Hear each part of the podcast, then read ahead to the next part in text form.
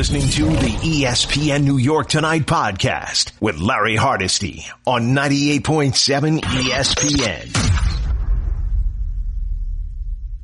In the nighttime, Gordon Damer joins me again. Hey, Gordon. Larry, I guess I did okay yesterday. I didn't ruffle too many feathers, so I'm, I'm glad that you're uh, willing to bring me back for a second night. And tomorrow night, and tomorrow night, and tomorrow well, let's night. see how tonight goes first. I mean, let's not make any promises. If we've learned nothing else from the world, Larry, you know, with the way things are going lately, my friend, I think I'm gonna sequester you. I've already been. Trust me, I'm in this house. I can't get away. I'm going to sequester you like Major League Baseball is talking about doing, Gordon. And we'll be joined by Tia Brown. She is a psychiatrist and uh, she will talk to us at 1015. We'll get her thoughts on just the mental aspect of us being, you know, sequestered, uh, during this time. And Gordon, even though we're doing, this is really weird. We'll get to the baseball part in a minute. But this is so weird, Gordon, in the fact that, you know, we're doing the social distancing for the most part, although you see hordes of cars in various streets and, and people, you know, group when they shouldn't be on, on rare occasions. We're doing all this. And Gordon, the death number today is over 800. And, and you, you sit back and you're like, well, my goodness, what, what would it be like if we weren't doing the social distancing? Yeah, I mean, you, you think about how quickly, really, and, and again, as I said last night, and I think it's for a lot of sports fans, when the NBA said, you know what, all right, we're, not only canceling this game, we're postponing this season, that's when I think it came, became real for a lot of people. And in that short period of time, it felt like, wow, look at all the things that are happening this quickly, right? People doing it on themselves, leagues doing it on their own to to try to impact the curve, to try to dull the curve down a bit.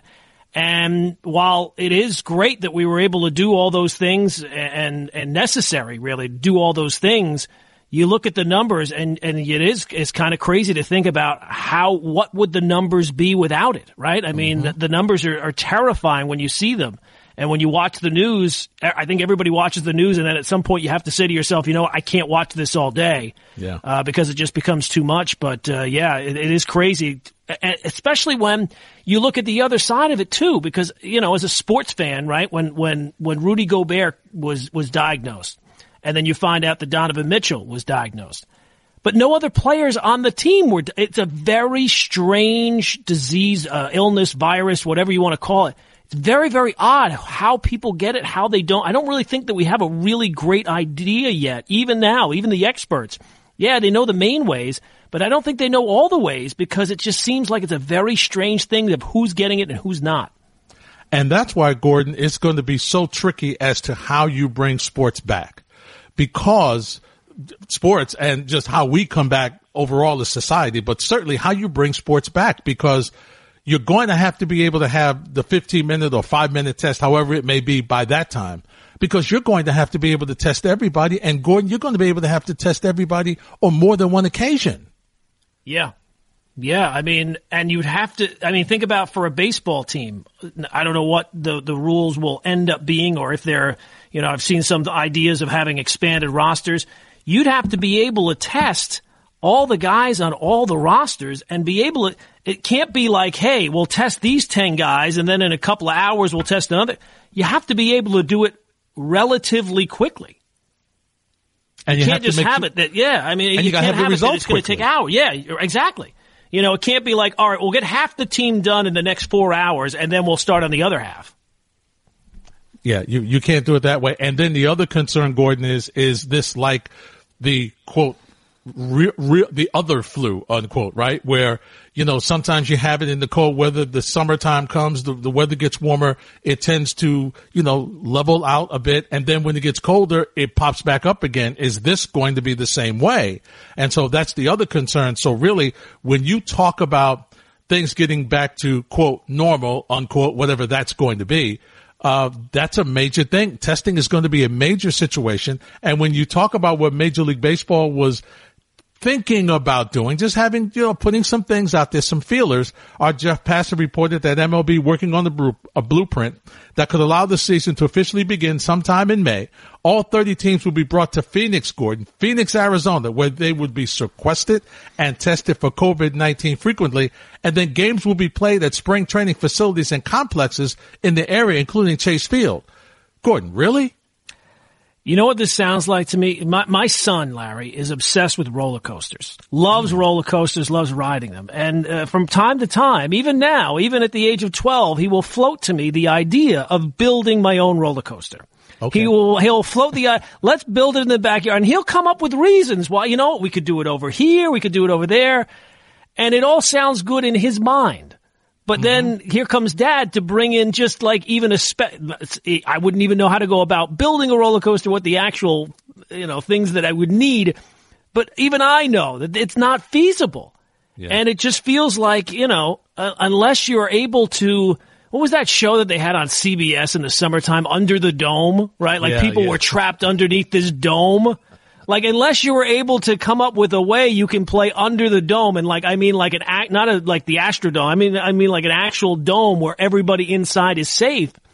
I I just uh, maybe it's just my small-minded mind that I just don't see how this is going to be feasible, even when you just put the littlest amount of thought into it about the, what the realities would be forced to be.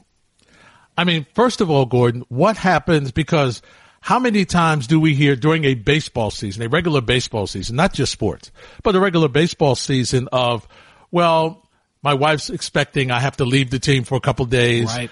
Uh, my, unfortunately, death in the family. I've got to leave the team a couple of days. So in other words, you're telling me situations like that, they can't go? Because otherwise, you're gonna have to test them when they leave. You got to test them when they get on the plane. You got to test them when they get off the plane. You got to test them on Right. the I, and I would I, I would think that if you leave and you come back, you're going to be out of the mix for two weeks, right? You're going to Exactly. You, are going to have to be quarantined in where you know Arizona or Phoenix or wherever they're going to be. That person's going to be out of the mix for a while. You know, so so so that's a thing. Plus, Gordon, here, here's the and you and I we talked about this kind of last night, where you can't get anybody, a whole lot of folks to agree on anything. How many veterans are going to say, you know what? Okay, yeah, we'll do that. I I, I can see Gerrit Cole right now, thirty-four million dollars. Yeah, okay, yeah, I'll leave my family for four months. I got no problem with that. Some of these veterans are not going to want to do that, Gordon. I mean, the young players probably just trying to get, you know, because they want the baseball time. They, they Yeah. want time to get towards their pension. So you understand, okay, we'll sacrifice, we'll do that. A, a veteran guy with family, I don't know if he's going to want to go down that road, Gordon. I just don't. That's going to be a real separation. As I you know, I, I brought up last night, you know, for for young people. I think a lot of times, you know, youth is wasted on the young. They don't know the realities of life a lot of times, and they think that they're bulletproof and they're they're invincible. And in, in a lot of ways, being able to to have the abilities to get to a professional level, they are bulletproof in some ways. So they might not think about the realities of things like that.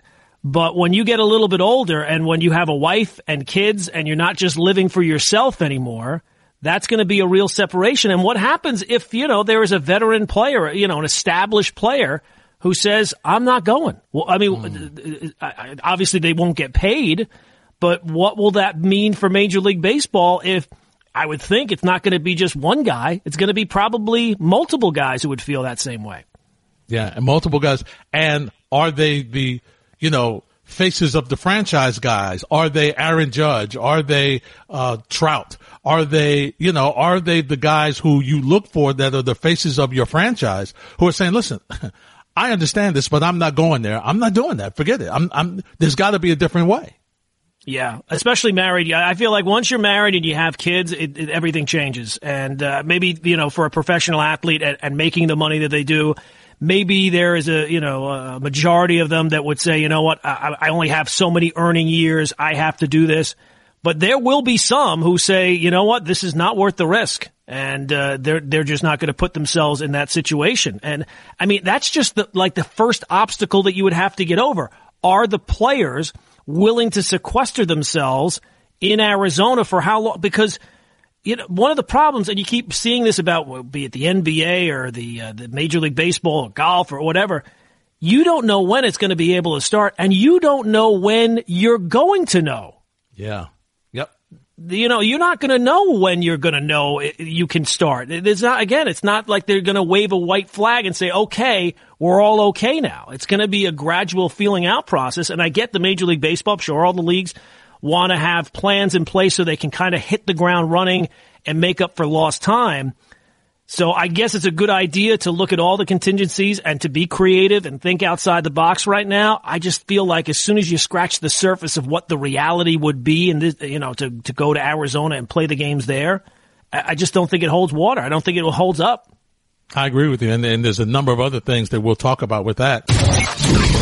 You're listening to the ESPN New York Tonight podcast with Larry Hardesty on 98.7 ESPN. I got some anxiety when she was running down the checklist and she was saying watching too much TV, being on your iPad too much, overeating. I'm like, oh my god, I, I, I maybe I need to make a private call to her after this is over because uh, I, I could check off each of those.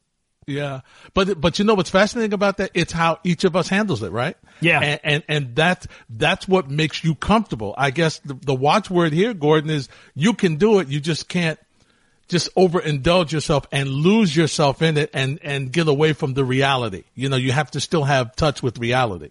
Yeah, and, and you know what? I mean, I, I, with kids, and I have young kids, uh, mm. so it's a little, uh, you know, it's a little bit of a shaky moment, and there has been some shaky moments where you know the reality of the situation has started to set in about you know the things that impact them, school, not seeing their, fr- you know, not the not the most important things in the grand scale, but important for them, and and we have a we have a family motto that is let's make a memory and it is you know mm. that means let's take a bad situation and make it as good as we can make it and you know we were talking at dinner one night and i said you know you guys are going to be able to tell your kids that you lived through this mm. and that like put a light bulb in their head like oh wow yeah you know what that's you know kind of crazy that that's going to be something that we'll we'll live long enough to tell our kids about. So um, it's all about trying to you know dose it out in, in the the appropriate I think um, ways for your kids, but. Um, and also, you know, for those of us that are at home, it does get a little overwhelming when everybody's around all the time. Mm-hmm. But it is kind of a blessing too, man, that we you have this time. And I, I almost uh, kind of uh, envy people with the smaller kids. You know, when they get the the you know the little babies that uh, you have all the time in the world right now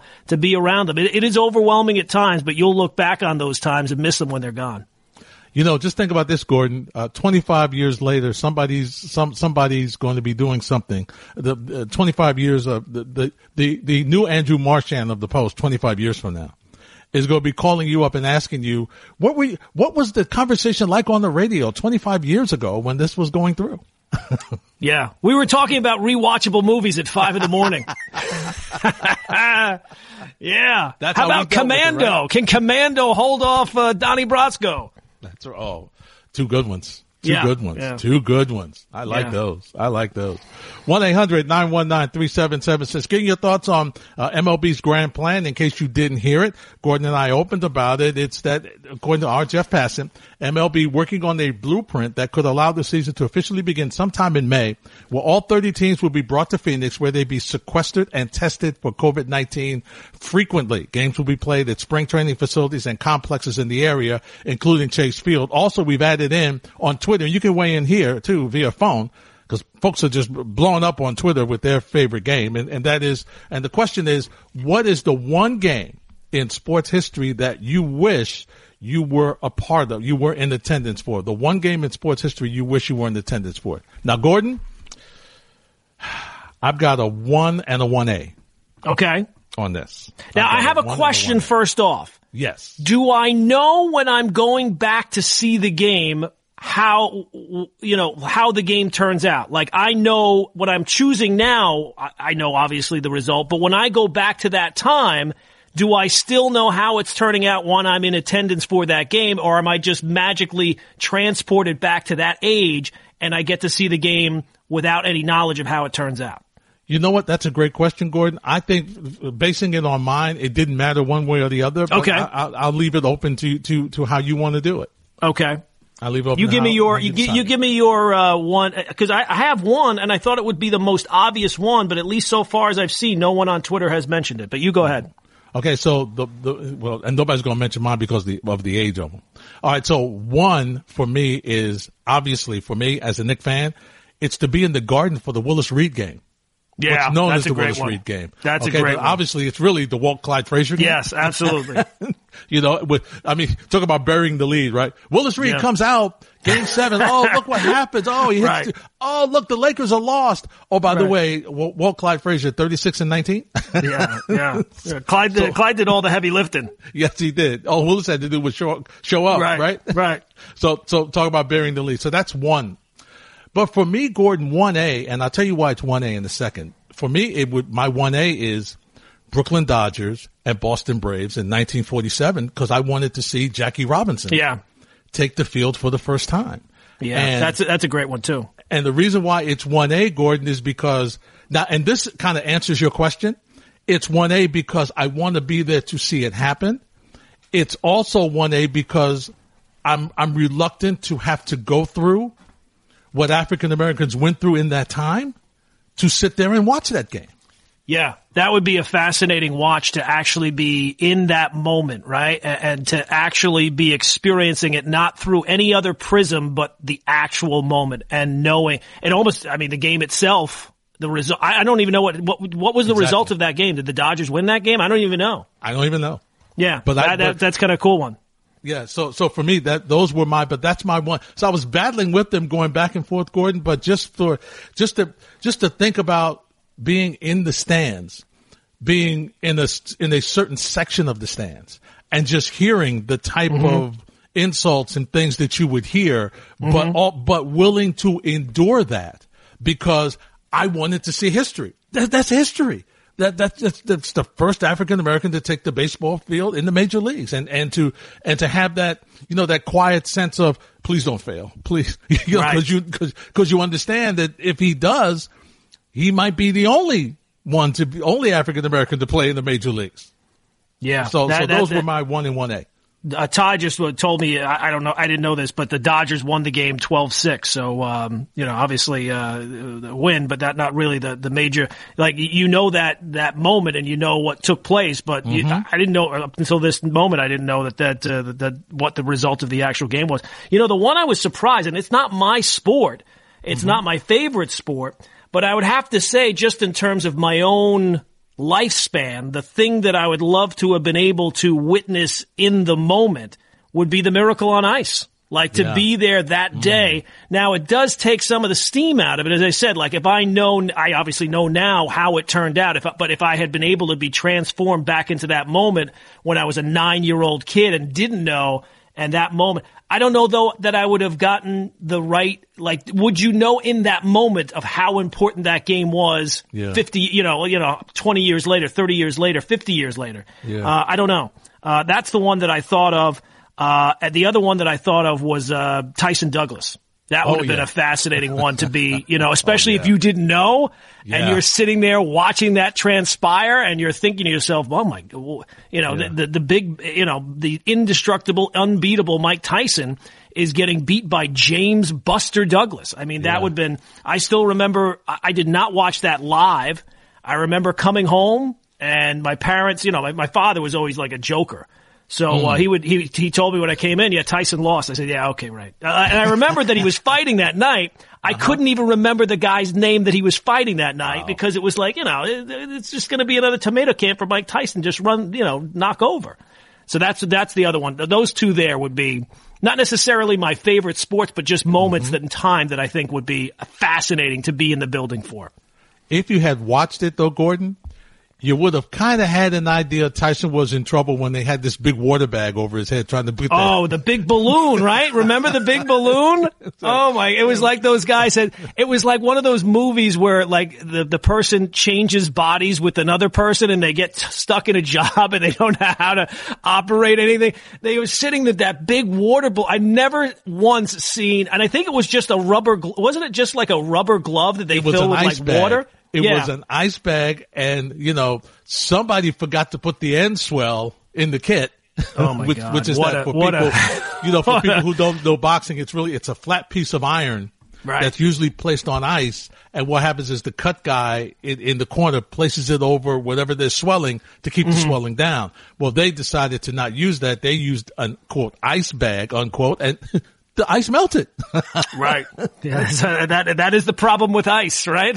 Yeah, that's a that's a mess. And nobody nobody understood that, and that you know, although he wasn't really prepared, and there was talks about, well, he's not really training, he's just getting, he's having fun, he's getting, uh, you know, massages over there, he's not really training, he's not really taking Buster Douglas seriously, and you know, you're listening to it and you're like, yeah, but it's Buster Douglas. And nobody takes him seriously. Like right. he's not gonna, he's not gonna, he's not gonna lose to Buster Douglas. You don't have to worry about that. And then it happened. Yeah, it, was that was as just shocking as any loss I think that uh, that I've seen. Yeah. Uh, that in that moment when Mike Tyson was the undestructible guy, you know, yeah. and and just looking at him, right, just with the the towel, the cut towel, and the black mm-hmm. sneakers and the black yeah. shorts, all business this like uh, this, uh, this, fire hydrant guy. Oh my gosh, I, I, that that moment will always. Uh, when I came into the house, it took about I'd say a good half hour of my father telling me, "Yeah, yeah, yeah, yeah, okay, Dad, sure." And then I, t- I remember I think I turned on CNN. Nick Charles. Oh was, uh, yeah, at the wow. fight, and um, he was, uh, and you could tell by Nick Charles's face, he was like in shock of what he had just seen. And you know what, Gordon? He was never the same after that because the invincibility had been removed. The, the bully, you know, the bully was beaten. Mm-hmm. Yep. So he, he was normal again and he was never the same fighter. It's never the same. You know, there was a there was a line there was a movie about I, am not sure if it was about Ali or who it was about, but they, they, they were talking about Foreman. He got knocked, you know, he got knocked out by Ali, mm-hmm. and the line was it took him 20 years to get up off the canvas. And yeah. uh, for Mike Tyson, you know, look, he's rebounded his life. Uh, he's he's he's he's you know still you know out there and has kind of gotten things back on what seems to be good footing. But in terms of a sports sense, no, he never really was ever the same guy again.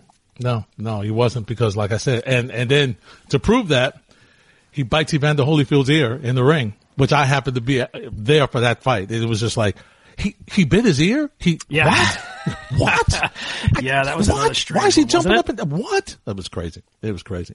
Small businesses all over will be feeling the lasting effects of this pandemic. So if you have a small business trying to get the word out that you're still serving the community, let us know. Send an email to 987ESPN at gmail.com. Let us know your story so we can pass the word along to our listeners. Again, that's 987ESPN at gmail.com. And I've got two places I'm going to tell you about along with your phone calls and your responses to Twitter. Hardesty and Damer on 98.7 ESPN.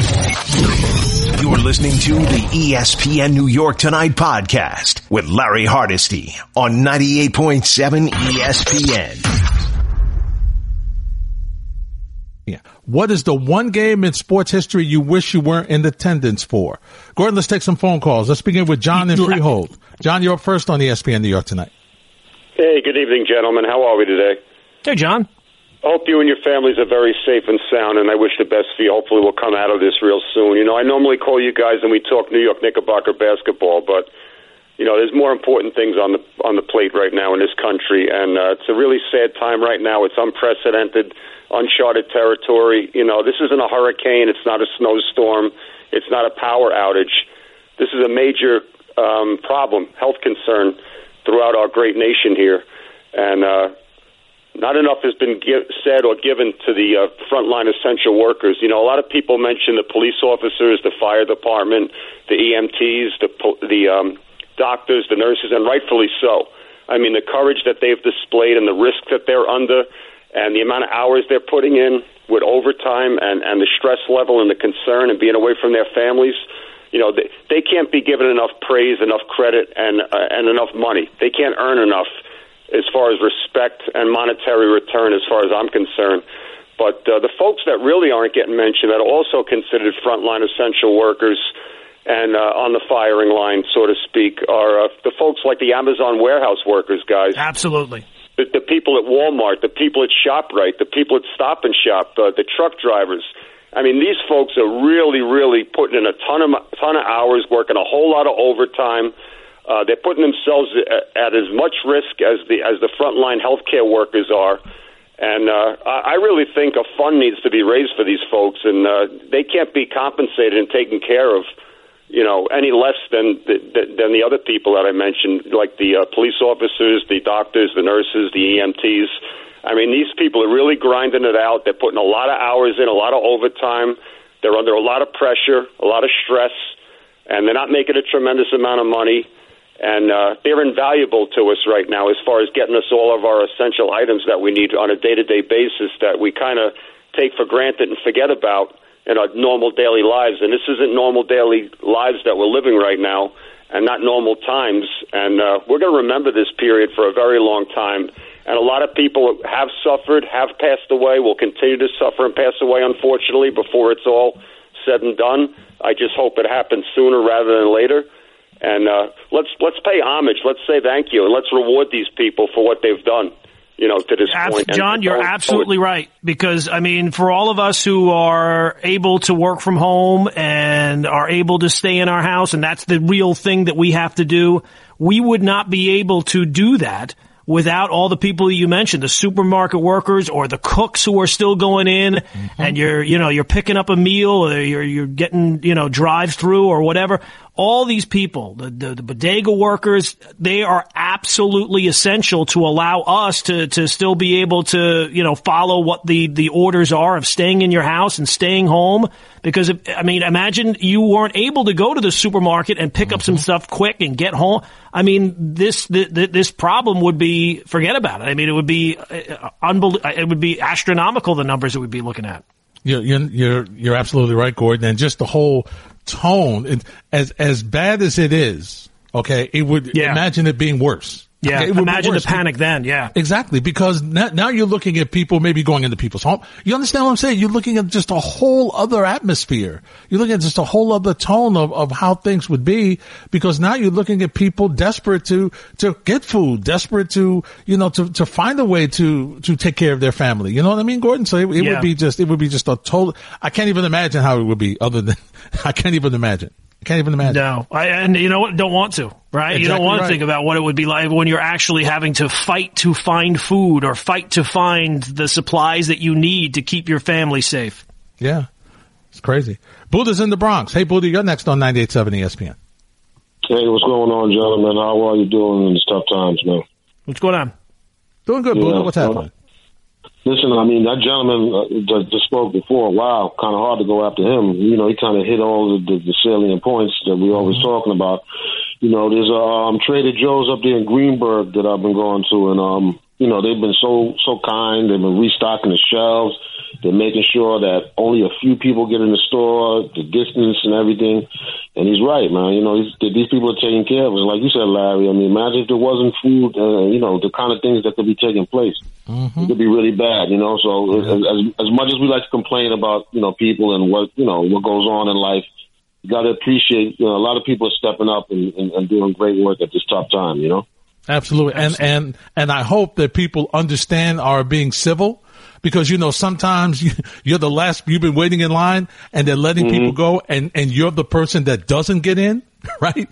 And now, Yeah. you know, what's your attitude like if you've been standing in line X amount of time? You know, just understand it, be patient because they're, guess what? They're actually saving your life. Yes, they are. That's how you got to look at it. Now listen, with the um the, the you said the game uh what you would like to be at if it was just one game. And for me, you know, it wouldn't be necessarily a game. It would have had to been um it was on TV earlier. You guys had that that thriller Manila on.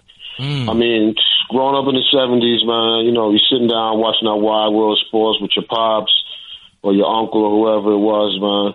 I mean, especially especially in, in the black community, man. Ali was you know, he was like everything, man. Yeah. And you wanted him to not just beat Joe Frazier, but for him, you know, when he fought he fought Frazier that first time, and you know, you knew he wasn't the same guy that he had been and he had been out for a while. And you really wanted him. The, the one, the reason why the Thriller Manila was was the one that you loved so much is because he, he stopped him. You know what I mean? There was no decision.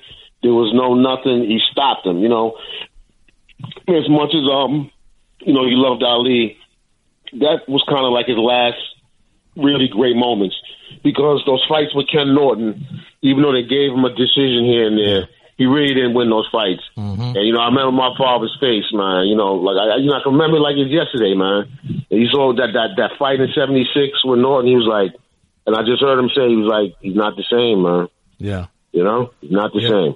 You know, it's funny, Buddha, and thanks for the phone call and your memory. It's funny because there are people who will tell you, uh, who were close to him at the time, Gordon, that there's moments in that fight when he was watching it back, he being Ali, mm-hmm. that he would go back to some of the the middle rounds, and that something happened in those middle rounds, like eight nine, something happened, and he would go back and look at those specific rounds, eight, nine, ten, somewhere in there, uh, to figure out, you know, like what something something was not right here in, mm-hmm. in there, you know. So uh, and there's no question he wasn't the same. But listen, Gordon, you're talking 15 rounds. right. I mean, you're talking, I mean, come on. Yeah. You're talking punishment. You're talking, you know, it, it, it's, it's a whole different world of boxing than what we talk about today. A whole different world. Yeah. Uh, you talk about that for any sport, right? You think about yeah. the hits that you saw in the NFL when you you know yeah. you were growing up in the '70s and even '80s, and you think about those hits today. Uh, there, there's, I mean, guys would be arrested with some of those. You know, I'm right. thinking of the Jack Tatum's of the world and yeah, stuff like absolutely. that. There's no way that that would ever fly. But yeah, boxing is, is certainly that case as well. Speaking of Jack Tatum, there was uh, on NFL Network they did a feature on Lynn Swann and Dave Stallworth mm-hmm. of the uh, of the Super Bowl champion Steelers of the '70s, and it talked about how the corners for the Raiders hated Lynn Swann because his name was Lynn. And, and, and so it's a tough crowd, man. tough hated crowd. Lynn Swann because his name was Lynn, and he would always do these jumping acrobatic catches even mm. though he even going over the middle at a time when they could just you know do whatever they want to do with you over the and you you look at some of the hits that he took oh my god in those games you're like and they've got the nerve to call pass interference now? Oh forget it. Forget it. You I know mean, he was laid out Gordon. Yeah Tatum was a little bit before my time mm-hmm. but the reason why I know I, I have such an association with him is I had this game when we were growing up. It was called VCR football. I, I, it was popular at the time. Maybe I was the only, the one, only one that remembers it. And what would happen is you'd play the game, and every once in a while you'd get a card, and you'd have to hit a play on the VCR tape. Mm-hmm. And you'd hit it, and sometimes it was, you know, black and white footage but there were there was about three or four Jack Tatum hits. And one is Sammy White, the the the uh, the Vikings receiver, I think, mm-hmm. Sammy White, sure. yep. where his helmet comes flying off. And me and my buddy were thinking to ourselves, "Who the heck is that guy?" And we went. Then we went and back and we found out. Oh, that's Jack Tatum. You know, assassin Jack Tatum. So uh, yeah, it's um, and all the things that went through his in his career with the Stingley and everything else. But yeah, um, yeah. I mean, so you talk about some hits. You know, we're talking about the games that you would love to be at. Mm-hmm. The NFL Network. You talk about cruel. Right now, they are replaying the Patriots Falcons Super Bowl. Oh, and and and now, all look, Atlanta has for, for the Patriot fan. There's about you know there's a hundred games that they would want to see again. Yes, I have said it before. I will say it again. If I were a Falcon fan, after that game, I would say, you know what, football's not for me. That that yeah. would be the final game I would ever watch. If I had to live through 28-3 up in the Super Bowl, having never won a yeah. Super Bowl and yeah. about to take down the big bad Patriots, and lose that game the way they did, sorry, that would be the sports gods telling me, you know what, Gordon, you might like football. It's not for you. No, and you're not coming back. No, I would never go back. Imagine being a Falcon. Fa- There's some Falcon fan right now sitting in his house, nothing to do. He's flipping around the channels. He's looking for one of those rewatchable movies, but mm-hmm. he comes across the NFL Network and it's 28-3 Falcons, and all of a sudden he, you know. You're listening to the ESPN New York Tonight podcast with Larry Hardesty on 98.7 ESPN.